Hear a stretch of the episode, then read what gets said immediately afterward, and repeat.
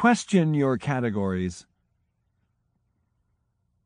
It will be helpful to you if you always assume your categories are misleading. Here are five powerful ways to keep questioning your favorite categories. Look for differences within and similarities across groups. Beware of the majority. Beware of exceptional examples. Assume you are not normal, and beware of generalizing from one group to another. Look for differences within groups and similarities across groups. Country stereotypes simply fall apart when you look at the huge differences within countries and the equally huge similarities between countries on the same income level, independent of culture or religion. Remember the similarities between the cooking pots of families on level 2 in Nigeria and China? If you saw just a picture from China, you would probably think, oh, that's how they heat water in China in an iron pot on a tripod over a fire. That's their culture. No, it is a common way to heat water on level two all over the world. It's a question of income. And in China, as elsewhere, people also cook in several other ways, depending not on their culture, but on their income level. When someone says that an individual did something because they belong to some group, a nation, a culture, a religion, take care. Are there examples of different behavior in the same group? Or of the same behavior in other groups? Africa is a huge continent of 54 countries and 1 billion people. In Africa, we find people living at every level of development. It makes no sense to talk about African countries and Africa's problems. And yet people do all the time. It leads to ridiculous outcomes like Ebola in Liberia and Sierra Leone affecting tourism in Kenya, a hundred hour drive across the continent. That is farther than London to Tehran. Beware of the majority. When someone says that a majority of a group has some property, it can sound like most of them have something in common. Remember that majority just means more than half. It could mean 51%. It could mean 99%. If possible, ask for the percentage. For example, here's a fact. In all countries in the world, a majority of women say their needs for contraceptives are met. What does that tell us? Does it mean nearly everyone? Or does it mean a little over half? The reality differs widely from one country to another. In China and France, an impressive 96% of women say their needs for contraception are being met. Just below that, at 94%, are the United Kingdom, South Korea, Thailand, Costa Rica, Nicaragua, Norway, Iran, and Turkey. But in Haiti and Liberia, the majority means just 69%, and in Angola it means only 63%.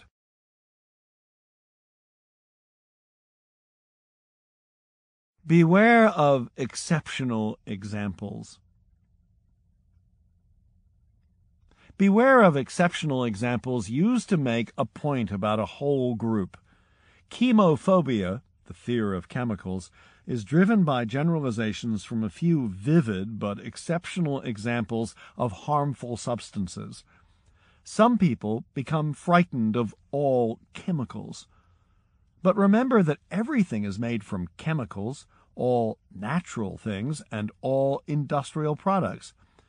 Here are some of my favorites that I would rather not live without soap, cement, plastic, washing detergent, toilet paper, and antibiotics. If someone offers you a single example and wants to draw conclusions about a group, ask for more examples, or flip it over. That is, Ask whether an opposite example would make you draw the opposite conclusion. If you are happy to conclude that all chemicals are unsafe on the basis of one unsafe chemical, would you be prepared to conclude that all chemicals are safe on the basis of one safe chemical? Assume you are not normal and other people are not idiots.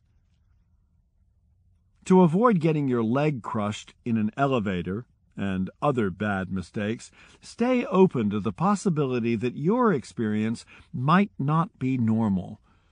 Be cautious about generalizing from level 4 experiences to the rest of the world, especially if it leads you to the conclusion that other people are idiots. If you were to visit Tunisia, a country where you find people living on every level from 1 to 4, you might come across homes that were half built. You might conclude that Tunisians were lazy or disorganized. You can visit the Salhi family on Dollar Street and see how they live. Mabruk is 52 years old and is a gardener. His wife, Jamila, is 44 years old and runs a home based bakery. Most of their neighbors have similar half built second floors on their houses. You can see this everywhere on levels 2 and 3 across the world. In Sweden, if someone built their house like that, we would think they had a severe planning problem, or maybe the builders had run away. But you can't generalize from Sweden to Tunisia. The Salhis, and many others living in similar circumstances, have found a brilliant way to solve several problems at once. On levels 2 and 3, families often do not have access to a bank to put their savings and cannot get a loan. So to save up to improve their home, they must pile up money. Money, though, can be stolen or lose its value through inflation.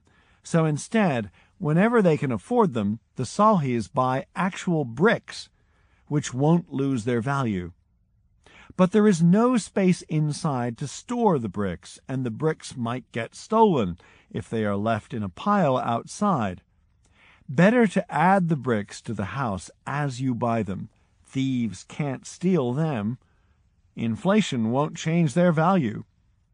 No one needs to check your credit rating and over 10 or 15 years, you are slowly building your family a better home. Instead of assuming that the Salhis are lazy or disorganized, assume they are smart, and ask yourself, how can this be such a smart solution? Beware of generalizing from one group to another. I once used to believe and promote a fatally incorrect generalization that cost 60,000 lives. Some of those lives could have been saved if the public health community had been keener to question its misleading generalizations. One evening in 1974, I was shopping for bread at a supermarket in a small Swedish town when I suddenly discovered a baby in a life threatening situation. In a stroller, in the bread aisle. The mother had turned her back and was busy deciding which loaf to buy. An untrained eye couldn't see the danger, but fresh out of medical school, I heard my alarm bells go off. I restrained myself from running to not scare the mother. Instead, I walked over to the stroller as quickly as I could and lifted up the baby, who was asleep on his back. I turned him over and put him down on his tummy. The little fellow didn't even wake up. The mother turned toward me with a loaf in her hand, ready to attack. I quickly explained to her that I was a physician, and I told her about the so-called sudden infant death syndrome and the new public health advice to parents not to put sleeping babies on their backs due to the risk of suffocation from vomiting. Now her baby was safe. The mother was both scared and comforted. On trembling legs she continued her shopping. Proudly I completed my own purchases, unaware of my huge mistake.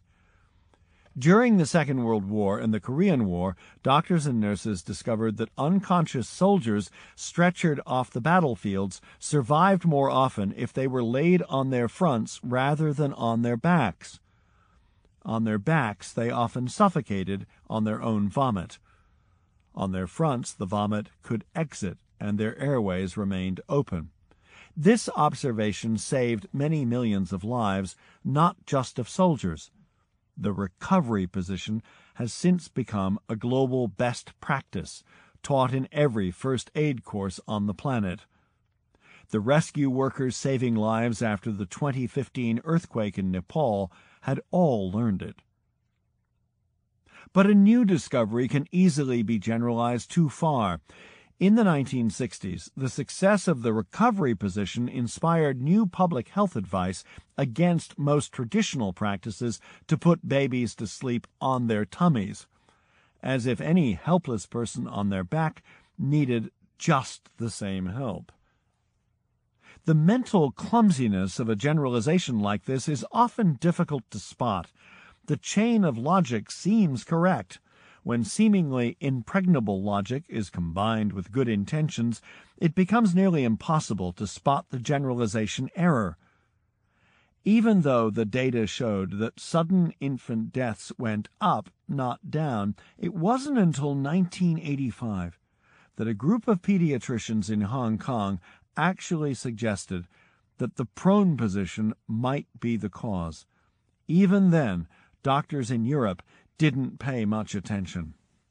It took Swedish authorities another seven years to accept their mistake and reverse the policy. Unconscious soldiers were dying on their backs when they vomited. Sleeping babies, unlike unconscious soldiers, have fully functioning reflexes and turn to the side if they vomit while on their backs. But on their tummies, Maybe some babies are not yet strong enough to tilt their heavy heads to keep their airways open. The reason the prone position is more dangerous is still not fully understood. It's difficult to see how the mother in the bread aisle could have realized I was putting her baby at risk. She could have asked me for evidence. I would have told her about the unconscious soldiers. She could have asked, But, dear doctor, is that really a valid generalization?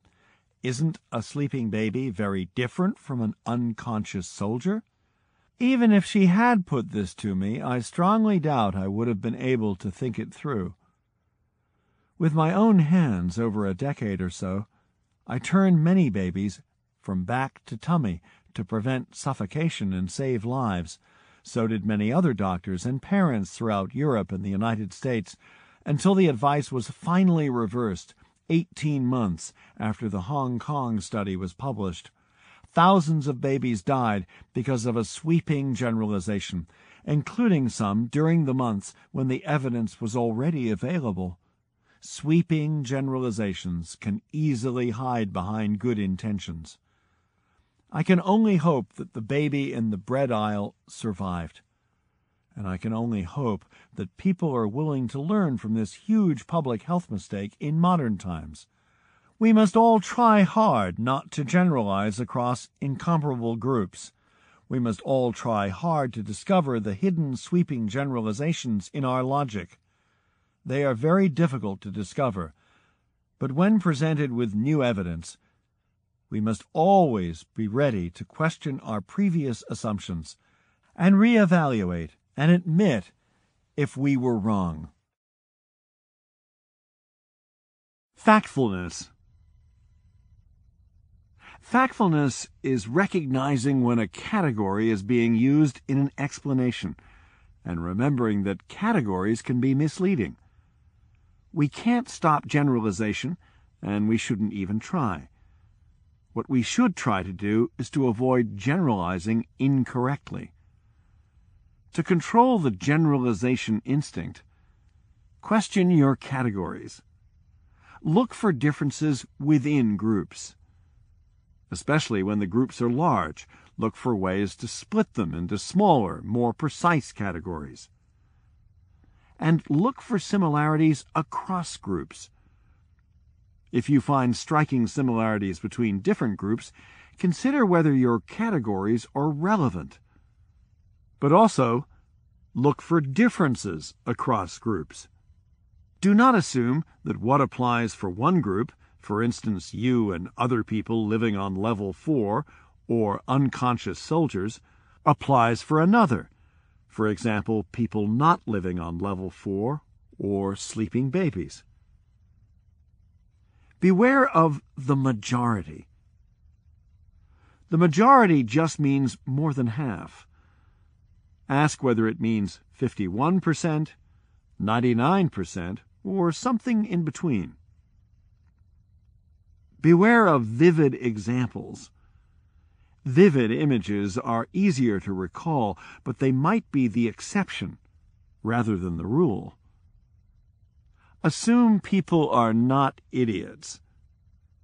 When something looks strange, be curious and humble, and think, in what way is this a smart solution?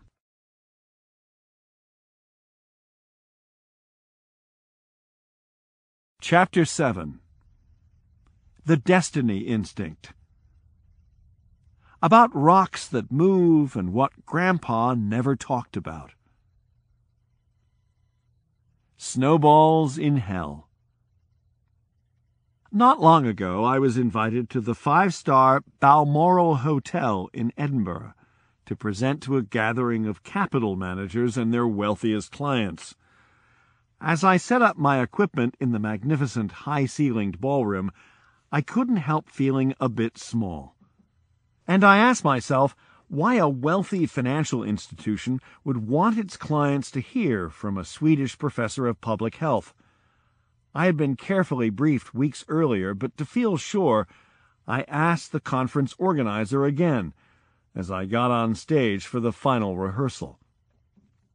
He had a straightforward explanation. He was having a hard time making his clients understand that the most profitable investments were no longer to be found in European capitals boasting medieval castles and cobbled streets, but in the emerging markets of Asia and Africa. Most of our clients, he said, are unable to see or accept the ongoing progress in many African countries. In their minds, Africa is a continent that will never improve. I want your moving charts to change their static view of the world. My lecture seemed to go well. I showed how Asian countries like South Korea, China, Vietnam, Malaysia, Indonesia, the Philippines, and Singapore, which had surprised the world with their economic progress over the past decades, actually had made steady social progress during the decades before their economic growth. I showed how the same process was now unfolding in parts of Africa. I said that the best places to invest right now were probably those African countries that had just seen decades of rapid improvements in education and child survival. I mentioned Nigeria, Ethiopia, and Ghana the audience listened hard, eyes wide, and asked some good questions. Afterward, as I was packing away my laptop, a gray-haired man in a lightly checked three-piece suit walked slowly up to the stage, smiled sweetly, and said, Well, I saw your numbers, and I heard what you said, but I'm afraid there's not a snowball's chance in hell that Africa will make it. I know, because I served in Nigeria. It's their culture, you know. It will not allow them to create a modern society. Ever. Ever. I opened my mouth, but before I had figured out a fact-based reply, he had already given my shoulder a little pat and wandered off to find a cup of tea. The destiny instinct. The destiny instinct is the idea that innate characteristics determine the destinies of people, countries, religions, or cultures. It's the idea that things are as they are for ineluctable, inescapable reasons. They have always been this way and will never change. This instinct makes us believe that our false generalizations from Chapter 6 or the tempting gaps from Chapter 1 are not only true but fated, unchanging, and unchangeable. It is easy to see how this instinct would have served an evolutionary purpose. Historically, humans lived in surroundings that didn't change much. Learning how things worked and then assuming they would continue to work that way, rather than constantly re-evaluating, was probably an excellent survival strategy. It's also easy to understand how claiming a particular destiny for your group can come in useful in uniting that group around a supposedly never-changing purpose, and perhaps creating a sense of superiority over other groups. Such ideas must have been important for powering tribes, chieftains, nations, and empires. But today this instinct to see things as unchanging this instinct not to update our knowledge blinds us to the revolutionary transformations in societies happening all around us. Societies and cultures are not like rocks, unchanging and unchangeable. They move. Western societies and cultures move, and non-Western societies and cultures move, often much faster. It's just that all but the fastest cultural changes, the spread of the internet, smartphones, and social media, for example, tend to happen just a bit too slowly to be noticeable or newsworthy. A common expression of the destiny instinct is my Edinburgh gentleman's idea that Africa will always be a basket case and will never catch up with Europe. Another is that the Islamic world is fundamentally different from the Christian world. This or that religion or continent or culture or nation will, or must, never change because of its traditional and unchanging values. Again and again it's the same idea in different costumes. At first sight, there appears to be some analysis going on. On closer inspection, our instincts have often fooled us. These lofty statements are often simply feelings disguised as facts. Fact question 10. Worldwide, 30-year-old men have spent 10 years in school on average. How many years have women of the same age spent in school? A. Nine years. B. Six years. C. Three years. By now I hope you have worked out that the safest thing to do in this book is to pick the most positive answer. Thirty-year-old women have on average spent nine years in school, just one year less than most men. Many of my fellow Europeans have a snobbish self-regard built on an illusion of a European culture that is superior, not only to African and Asian cultures, but also to American consumer culture. When it comes to drama, though, I wonder who consumes the most. 26% of the U.S. public picked the right answer, compared with 13% in Spain and Belgium, 10% in Finland, and just 8% in Norway. The question is about gender inequality, which is currently discussed in the Scandinavian media on a daily basis. We see constant examples of the brutal violence committed against women out there, mostly elsewhere in the rest of the world, as well as reports from places like Afghanistan, where many, many girls are out of school. These images confirm a popular idea in Scandinavia that gender equality elsewhere has not improved, that most other cultures are stuck. How the rocks move. Cultures, nations, religions, and people are not rocks. They are in constant transformation. Africa can catch up. The idea that Africa is destined to remain poor is very common, but often seems to be based on no more than a feeling. If you like your opinions to be based on facts, this is what you need to know. Yes, Africa is lagging behind other continents on average. The average lifespan of a newborn baby in Africa today is 65 years. That's a staggering 17 years less than a baby born today in Western Europe.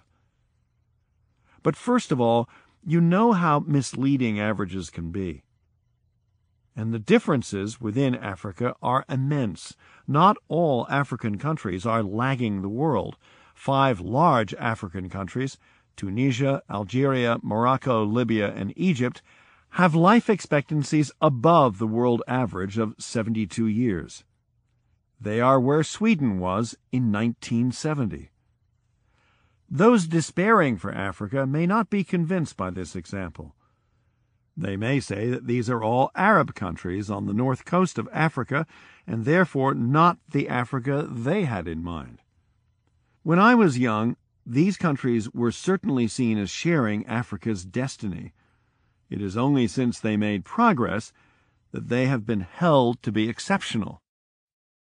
For the sake of argument, though, let's put these North African countries on one side and look at Africa south of the Sahara.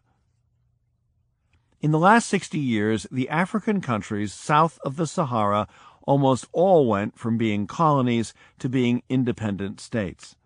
Over that time, these countries expanded their education, electricity, water, and sanitation infrastructures at the same steady speed as that achieved by the countries of Europe when they went through their own miracles and each of the 50 countries south of the Sahara reduced its child mortality faster than Sweden ever did.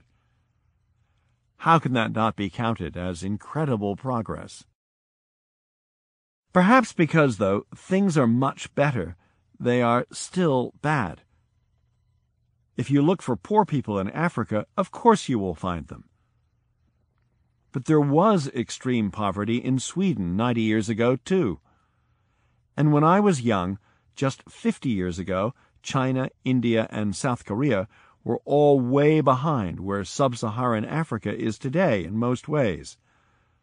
And Asia's destiny was supposed then to be exactly what Africa's destiny is supposed to be now. They will never be able to feed 4 billion people. Roughly half a billion people in Africa today are stuck in extreme poverty. If it is their destiny to stay that way, then there must be something unique about this particular group of poor people compared with the billions across the world, including in Africa, who have already escaped extreme poverty. I don't think there is. I think the last to leave extreme poverty will be the poorest farmers stuck on really low yield soils, and surrounded by or close to conflicts. That probably accounts today for 200 million people, just over half of whom live in Africa. For sure, they have an extraordinarily difficult time ahead of them, not because of their unchanging and unchangeable culture, but because of the soil and the conflicts. But I hold out hope even for these poorest and most unfortunate people in the world, because this is exactly how hopeless extreme poverty has always seemed. During their terrible famines and conflicts, progress in China, Bangladesh, and Vietnam seemed impossible. Today, these countries probably produced most of the clothes in your wardrobe. Thirty-five years ago, India was where Mozambique is today. It is fully possible that within 30 years Mozambique will transform itself, as India has done, into a country on level two and a reliable trade partner. Mozambique has a long, beautiful coast on the Indian Ocean, the future center of global trade. Why should it not prosper? Nobody can predict the future with 100% certainty. I'm not convinced it will happen, but I am a possibilist. And these facts convince me. It is possible. The destiny instinct makes it difficult for us to accept that Africa can catch up with the West. Africa's progress, if it is noticed at all, is seen as an improbable stroke of good fortune, a temporary break from its impoverished and war torn destiny. The same destiny instinct also seems to make us take continuing Western progress for granted with the West's current economic stagnation portrayed as a temporary accident from which it will soon recover. For years after the global crash of 2008, the International Monetary Fund continued to forecast 3% annual economic growth for countries on level 4. Each year, for five years, countries on level 4 failed to meet this forecast. Each year, for five years, the IMF said, Next year, it will get back on track. Finally, the IMF realized that there was no normal to go back to, and it downgraded its future growth expectations to 2%. At the same time, the IMF acknowledged that the fast growth, above 5%, during those years had instead happened in countries on level 2, like Ghana, Nigeria, Ethiopia, and Kenya in Africa, and Bangladesh in Asia. Why does this matter? One reason is this. The IMF forecaster's worldview had a strong influence on where your retirement funds were invested. Countries in Europe and North America were expected to experience fast and reliable growth, which made them attractive to investors. When these forecasts turned out to be wrong, and when these countries did not in fact grow fast, the retirement funds did not grow either. Supposedly low risk, high return countries turned out to be high risk, low return countries.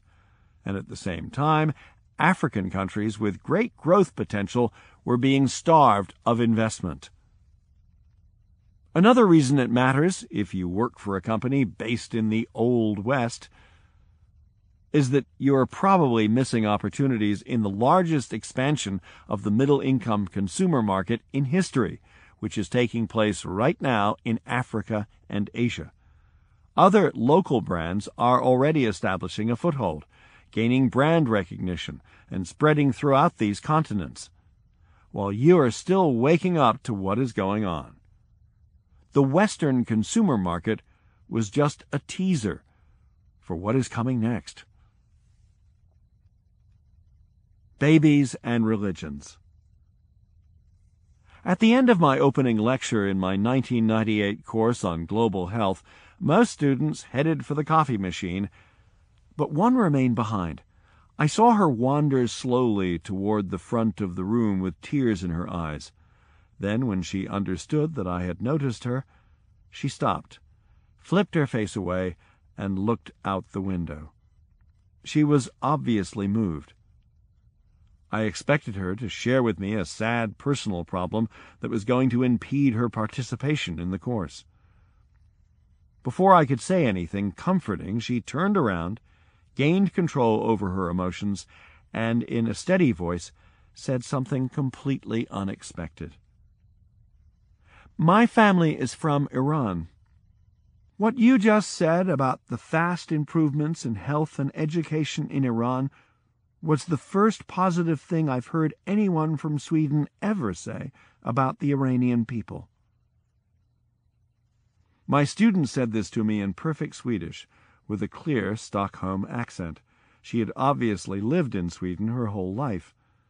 I was stunned. All I had done was to briefly show UN data for Iran on the increase in life expectancy and the decrease in babies per woman.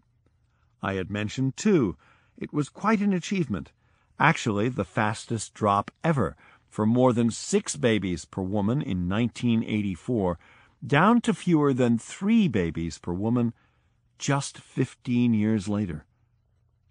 It was one of several little known examples I had shown of fast changes in middle income countries in the 1990s.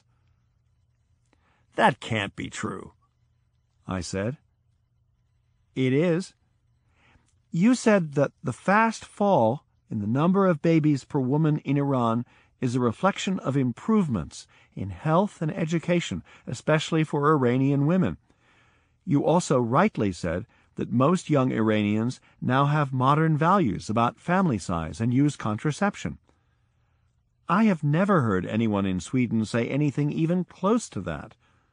Even highly educated Swedes seem completely unaware of the changes that have taken place, the improvements, the modernity.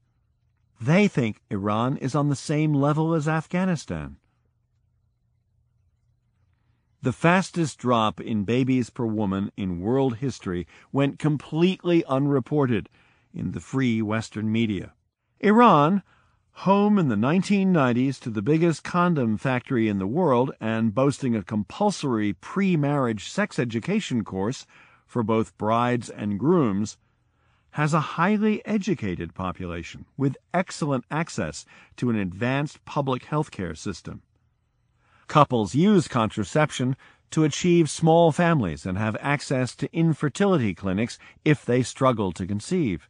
At least that was the case when I visited such a clinic in Tehran in 1990, hosted by the enthusiastic Professor Malak Afzali, who designed Iran's family planning miracle. How many people in the West would guess that women in Iran today decide to have fewer babies than women in either the United States or Sweden? Do we Westerners love free speech so much that it makes us blind to any progress in a country whose regime does not share our love?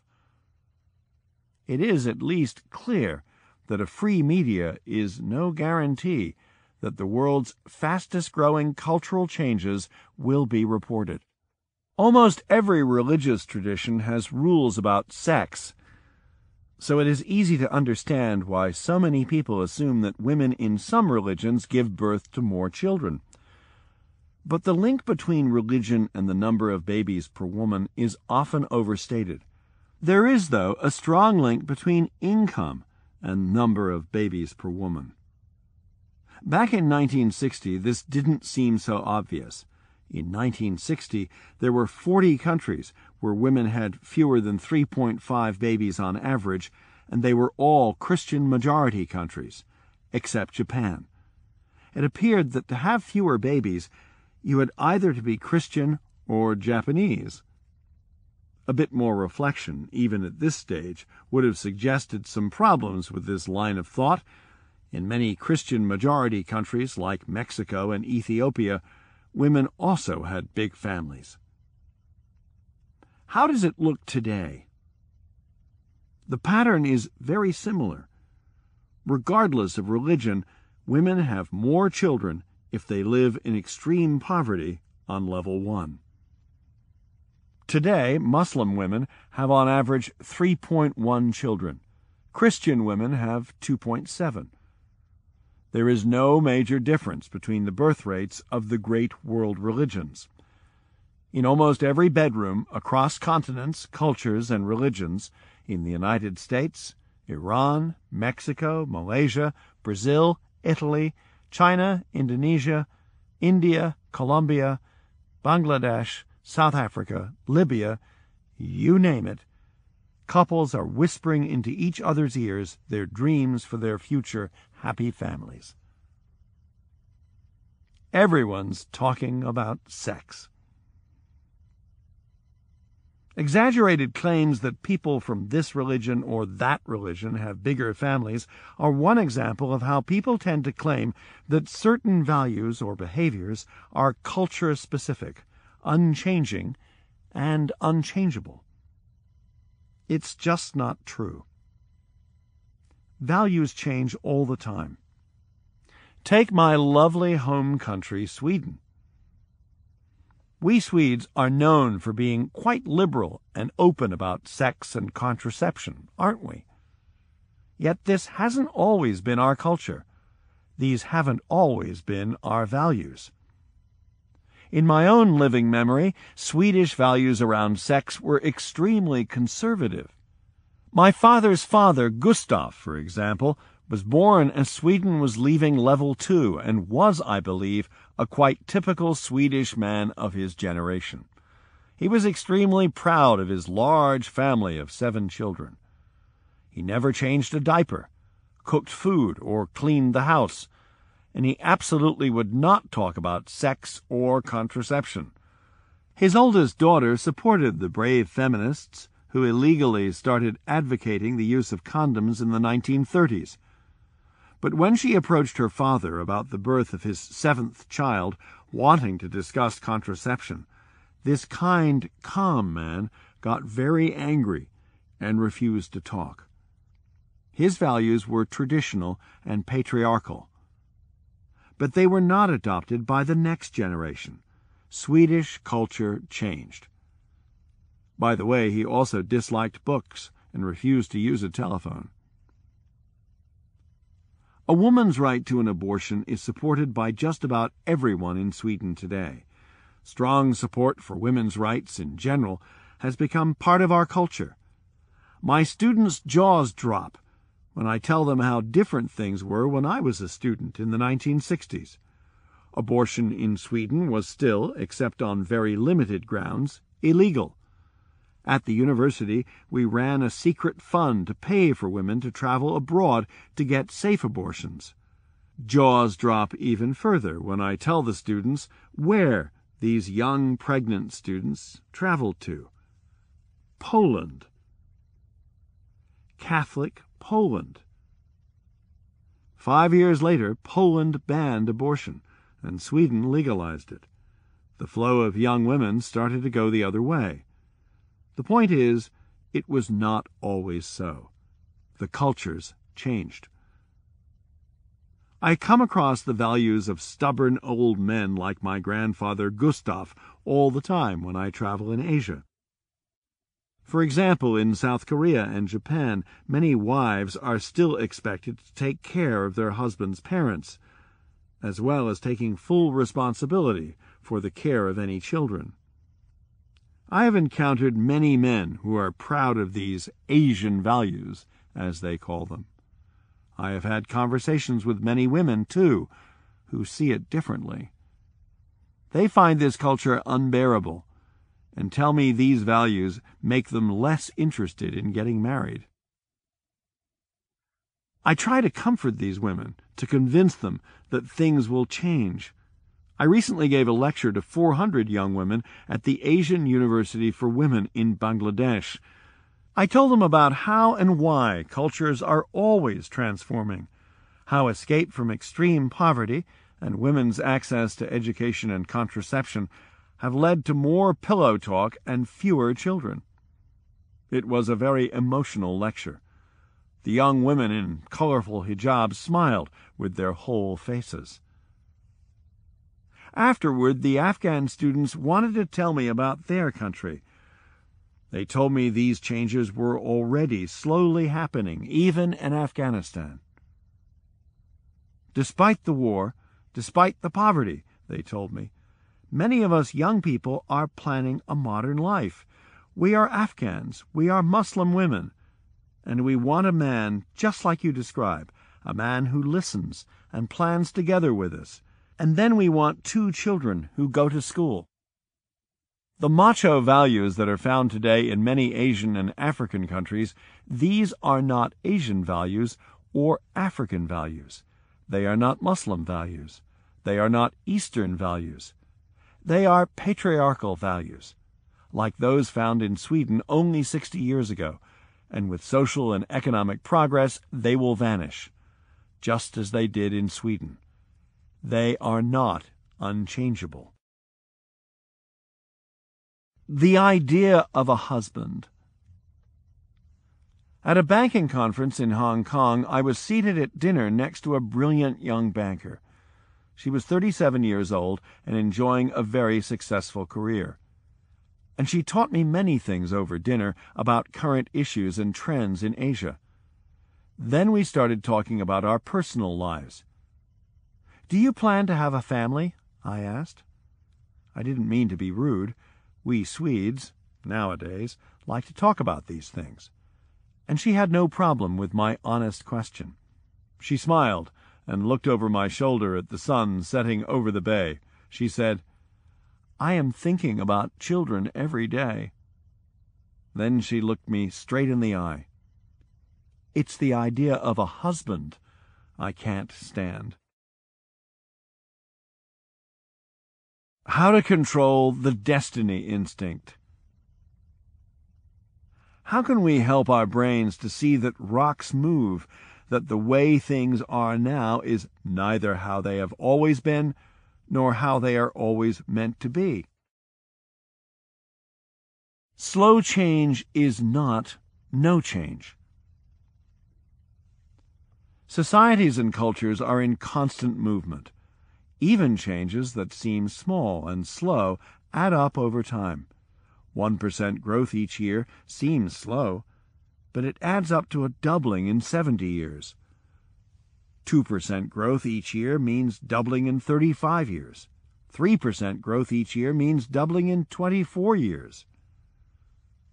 In the 3rd century BC, the world's first nature reserve was created by King Devanampiya Tissa in Sri Lanka when he declared a piece of forest to be officially protected. It took more than 2,000 years for a European in West Yorkshire to get a similar idea, and another 50 years before Yellowstone National Park was established in the United States.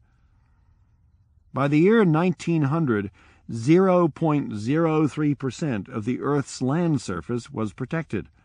By 1930, it was 0.2%. Slowly, slowly, decade by decade, one forest at a time, the number climbed. The annual increase was absolutely tiny, almost imperceptible. Today, a stunning 15% of the Earth's surface is protected, and the number is still climbing. To control the destiny instinct, don't confuse slow change with no change. Don't dismiss an annual change, even an annual change of only 1%, because it seems too small and slow.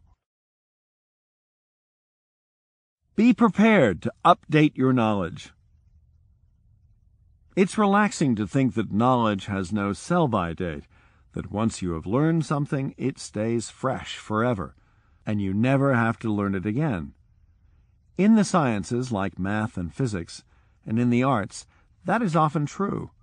In those subjects, what we all learned at school, 2 plus 2 equals 4, is probably still good. But in the social sciences, even the most basic knowledge goes off very quickly. As with milk or vegetables, you have to keep getting it fresh. Because everything changes. I have been caught out by this even in my own work.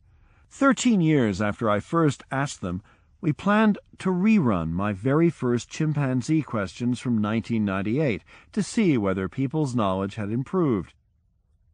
In these questions, I showed five pairs of countries and asked which country in each pair had the highest child mortality rate. Back in 1998, my Swedish students had answered incorrectly because they couldn't imagine that Asian countries were better than European countries. When we pulled the questions up, after only 13 years, we realized that it was going to be impossible to rerun the test because the correct answers had changed, because the world had changed. How illustrative was this? Even Gapminder's own fact questions had become outdated. To control the destiny instinct, stay open to new data and be prepared to keep freshening up your knowledge. Talk to Grandpa.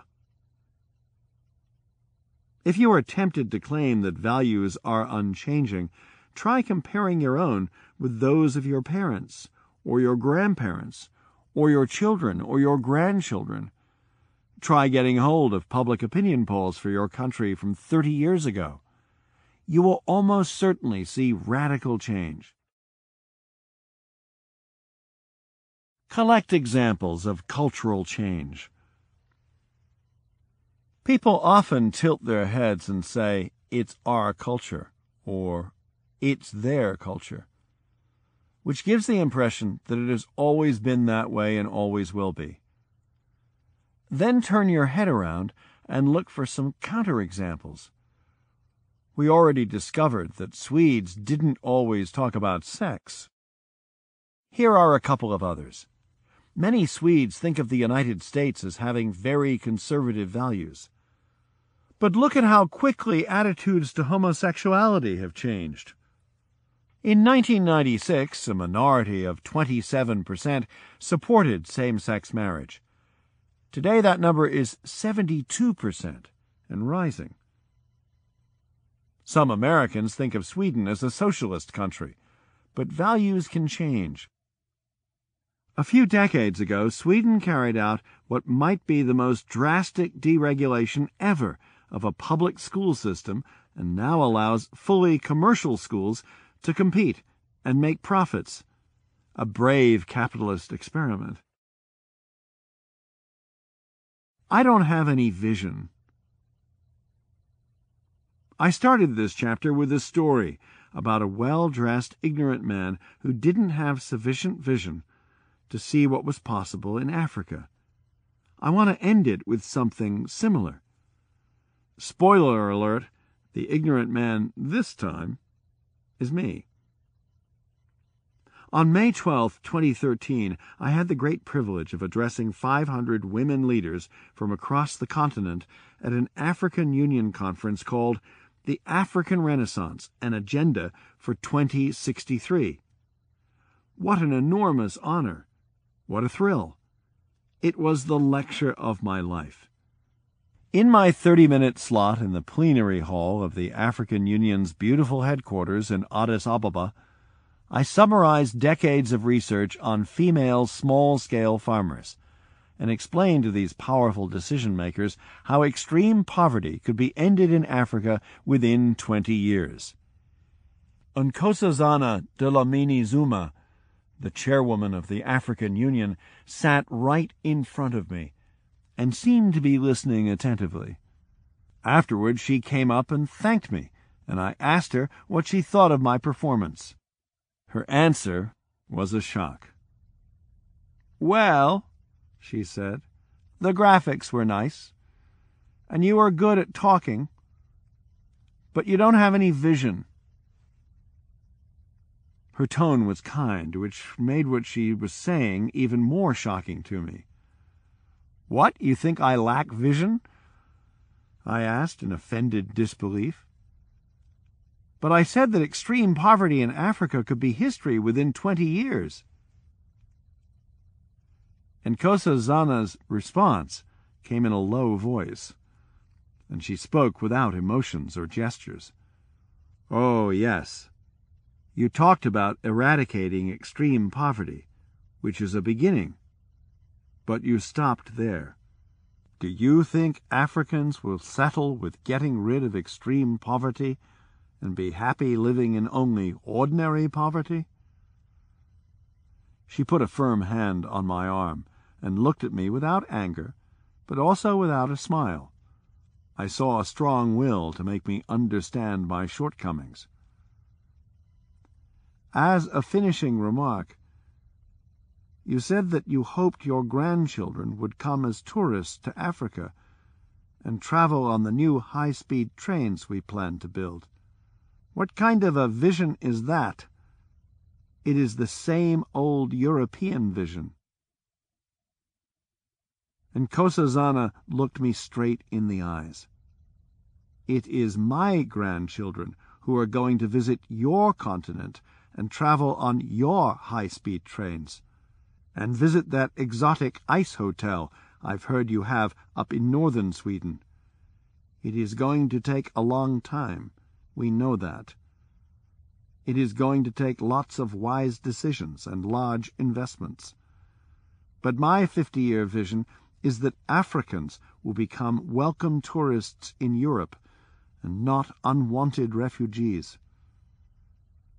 Then she broke into a broad, warm smile. But the graphics were really nice. Now let's go and have some coffee.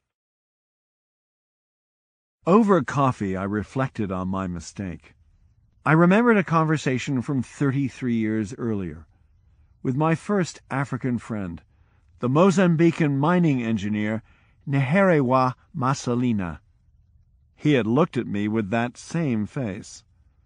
I was working as a doctor in Nacala in Mozambique, and Neherewa came with us on a family outing to the beach. The coast in Mozambique is unbelievably beautiful, and was still hardly exploited, and we used to be almost alone there at the weekends. When I saw that there were fifteen or twenty families on the mile-long stretch of sand, I said, Oh, what a shame that there are so many families on the beach today. Neherewa grabbed my arm, just as Nkosazana was to do years later, and said, Hans, my reaction is the opposite. I feel great pain and sadness seeing this beach. Look at the city centre there in the distance. Eighty thousand people live there, which means forty thousand children. It's the weekend, and only forty of them made it to the beach, one in one thousand. When I got my mining education in East Germany, I went to the beaches of Rostock at the weekend, and they were full thousands of children having a wonderful time. I want Nacala to be like Rostock. I want all children to go to the beach on a Sunday, instead of working in their parents' fields or sitting in the slums. It will take a long time, but that is what I want. Then he let go of my arm and helped my children to get their swimming gear out of the car. Thirty-three years later, addressing the African Union after a professional lifetime of collaboration with African scholars and institutions, I was absolutely convinced that I shared their great vision. I thought I was one of the few Europeans who could see what change was possible. But after delivering the most cherished lecture of my life, I realized that I was still stuck in an old, static colonial mindset. In spite of all that my African friends and colleagues had taught me over the years, I was still not really imagining they could ever catch up with us. I was still failing to see that all people, families, children will struggle hard to achieve just that, so they can also go to the beach. Factfulness Factfulness is recognizing that many things, including people, countries, religions, and cultures, appear to be constant just because the change is happening slowly, and remembering that even small, slow changes gradually add up to big changes. To control the destiny instinct, remember slow change is still change keep track of gradual improvements. A small change every year can translate into a huge change over decades. Update your knowledge. Some knowledge goes out of date quickly. Technology, countries, societies, cultures, and religions are constantly changing. Talk to Grandpa. If you want to be reminded of how values have changed, Think about your grandparents' values and how they differ from yours. Collect examples of cultural change. Challenge the idea that today's culture must also have been yesterday's and will also be tomorrow's.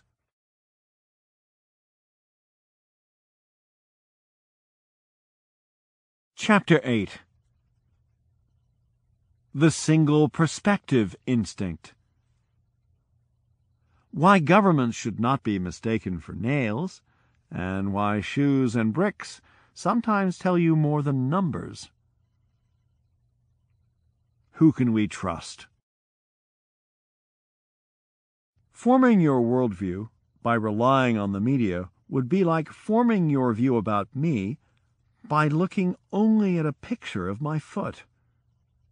Sure, my foot is part of me, but it's a pretty ugly part. I have better parts. My arms are unremarkable, but quite fine. My face is okay.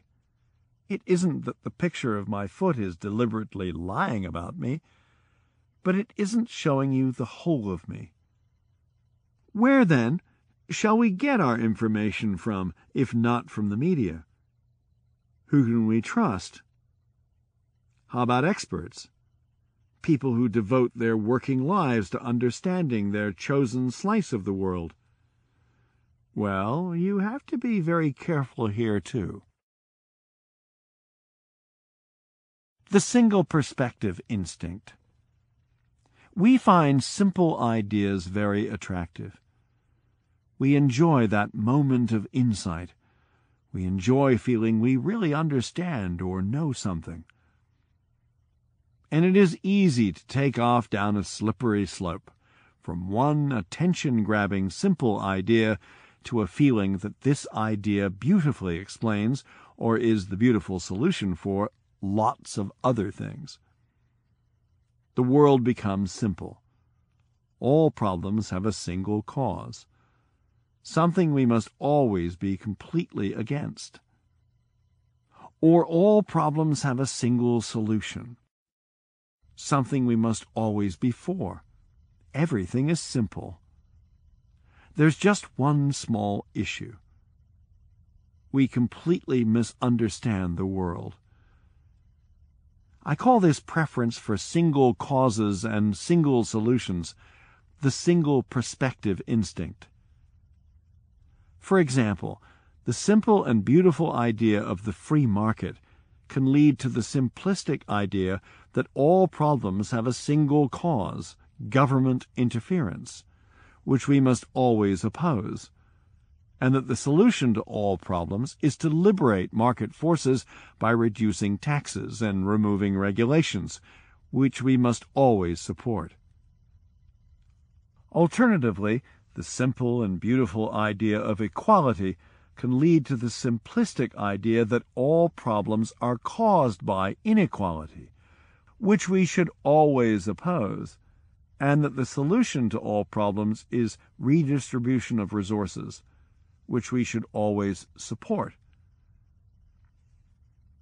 It saves a lot of time to think like this. You can have opinions and answers without having to learn about a problem from scratch, and you can get on with using your brain for other tasks.